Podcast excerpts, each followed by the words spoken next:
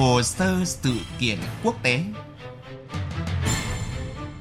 Hồ sơ sự kiện quốc tế.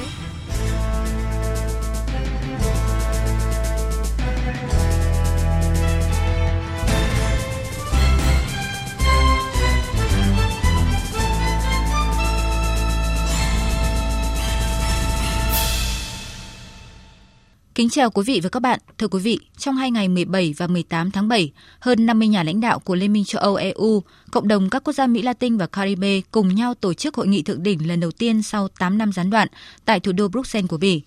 Sự kiện được đánh giá là cơ hội tạo động lực cho các bên khởi động lại tiến trình hợp tác mới dựa trên các nền tảng giá trị chung. Hội nghị đặc biệt có ý nghĩa với EU khi khu vực này đang tìm kiếm các đồng minh chính trị và kinh tế mới, trong bối cảnh quan hệ với cả Nga và Trung Quốc đều đang trục trặc. Ngay trong ngày làm việc đầu tiên, Liên minh châu Âu đã cam kết sẽ đầu tư hơn nữa cho khu vực Mỹ Latin và Caribe.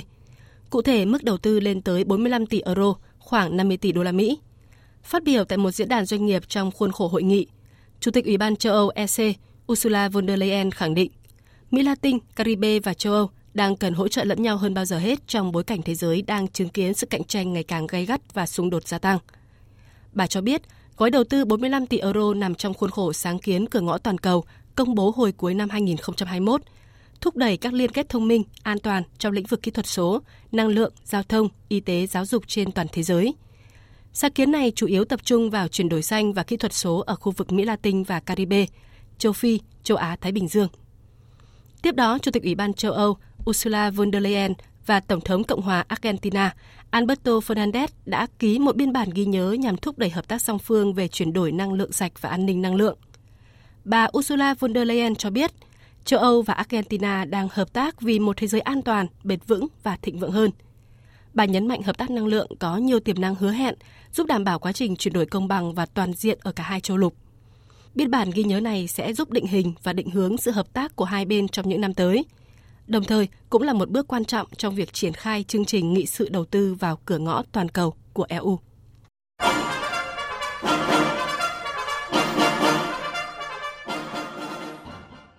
Thưa quý vị, thưa các bạn, chưa nói đến những con số hay thỏa thuận cụ thể, giới chức hai bên đều bày tỏ bản thân hội nghị thượng đỉnh lần này đã đánh dấu một bước tiến quan trọng hướng tới mối quan hệ bền chặt hơn giữa châu Âu và khu vực Mỹ Latin.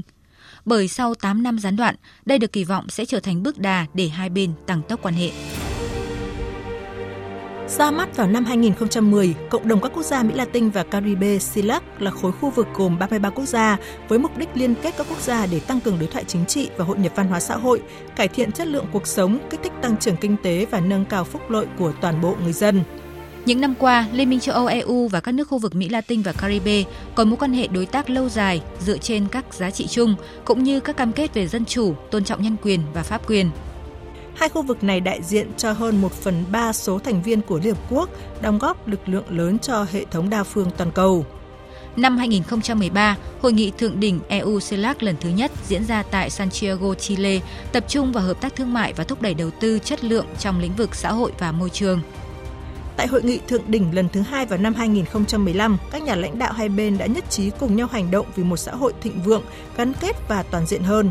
với hội nghị thượng đỉnh lần thứ ba này, Tổng thống Chile Gabriel Boric bày tỏ.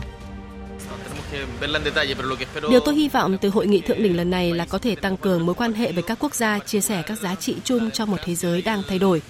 Với Chile, chúng tôi sẽ tìm kiếm những thỏa thuận mới không chỉ tập trung vào thương mại kinh tế, mà còn cả xã hội giữa hai bên khu vực Mỹ Latin và châu Âu.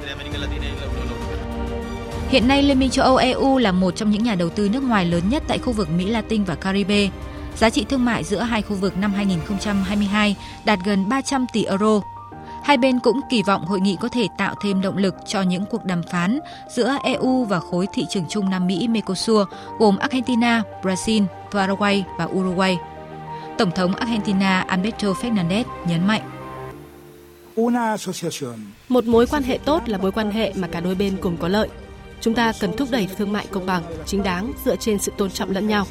thúc đẩy đầu tư bền vững và đa dạng hóa của các nền kinh tế, từ đó thúc đẩy tăng trưởng và phát triển trong khu vực, tạo thêm nhiều cơ hội việc làm cho người dân.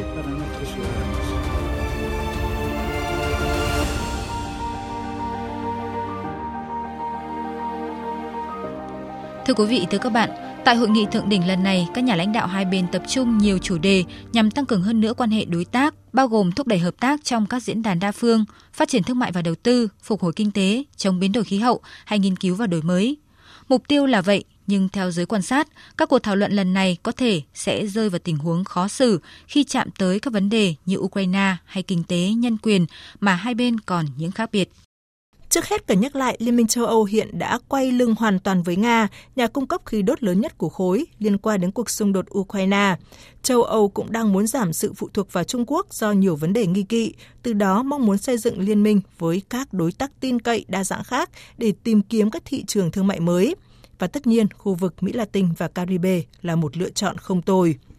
Ngược lại, các nước khu vực Mỹ Latin và Caribe đặc biệt quan tâm đến các dự án đầu tư giá trị của Liên minh châu Âu, mong muốn tìm kiếm các lợi ích kinh tế từ việc xử lý và sản xuất pin lithium, xe điện hay thông qua việc trung chuyển khoáng sản đến châu Âu. Thực tế, EU cũng đang thúc đẩy một hiệp định thương mại song phương với Chile, nhà sản xuất đồng lớn nhất thế giới và nhà sản xuất lithium lớn thứ hai toàn cầu. Đúng như dự đoán, EU và Argentina cũng vừa ký kết một biên bản ghi nhớ về hợp tác năng lượng ngay tại hội nghị thượng đỉnh lần này. Mục tiêu của hai bên rõ ràng là khởi động lại mối quan hệ và tăng tốc cho giai đoạn mới, nhưng cần thừa nhận hai bên vẫn còn không ít những khác biệt về nhiều vấn đề. Dư luận hẳn còn nhớ, không phải tất cả các quốc gia thuộc cộng đồng các quốc gia Mỹ Latin và Caribe đều ủng hộ quyết định của Liên Hợp Quốc vào tháng 2 yêu cầu Nga rút quân ngay lập tức khỏi Ukraine. Thậm chí Tổng thống Brazil Lula da Silva còn cáo buộc Washington chứ không phải là Moscow phải chịu trách nhiệm cho cuộc xung đột tại Ukraine. Vì thế, việc thu hẹp khoảng cách trong các từ ngữ thể hiện trong tuyên bố chung là một thách thức vô cùng khó khăn. Trong khi đó, nhìn lại thời gian qua, EU thừa nhận đôi khi đã không đặt Mỹ, Latin và Caribe đúng vị trí cần thiết trong chiến lược ngoại giao trong bối cảnh vai trò của Trung Quốc đang ngày càng tăng tại khu vực. Đây có lẽ cũng là một trong những lý do khiến các hội nghị thượng đỉnh EU-CELAC bị gián đoạn suốt nhiều năm qua. Đó là chưa kể, hai bên cũng đang vướng khúc mắc lớn liên quan đến Hiệp định Thương mại Tự do FTA giữa Liên minh châu Âu-EU và khối thị trường Trung Nam Mỹ Mercosur vốn bế tắc bấy lâu nay. Thực tế, các cuộc đàm phán kỹ thuật về FTA này đã kết thúc vào năm 2019, nhưng yêu cầu từ phía EU về các biện pháp bảo vệ môi trường bổ sung đã cản trở việc thông qua thỏa thuận. Cần nhắc lại, Pháp và Áo lâu nay là hai quốc gia bày tỏ quan điểm mạnh mẽ nhất về nạn phá rừng ở lưu vực sông Amazon bất chấp phía EU chờ đợi các bước tiến mới tại hội nghị thượng đỉnh lần này. Ngay trước khi sự kiện diễn ra, Tổng thống Brazil Lula da Silva hiện đang giữ vai trò chủ tịch luân phiên Mercosur đã dội cáo nước lạnh vào những nỗ lực của châu Âu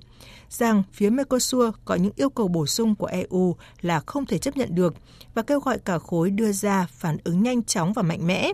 Vì thế, triển vọng các bước tiến mới về Hiệp định Tự do EU-Mercosur sẽ còn là dấu hỏi lớn và rằng hội nghị thượng đỉnh lần này liệu chỉ dừng ở ý nghĩa biểu tượng sau 8 năm gián đoạn hay sẽ là những bước đệm thực chất thúc đẩy quan hệ song phương. Điều đó còn phụ thuộc vào từng nước cờ chiến lược của mỗi bên trong thời gian tới. Tới đây, chương trình hồ sơ sự kiện cũng xin dừng lại. Cảm ơn quý vị và các bạn đã chú ý theo dõi. Xin chào và hẹn gặp lại.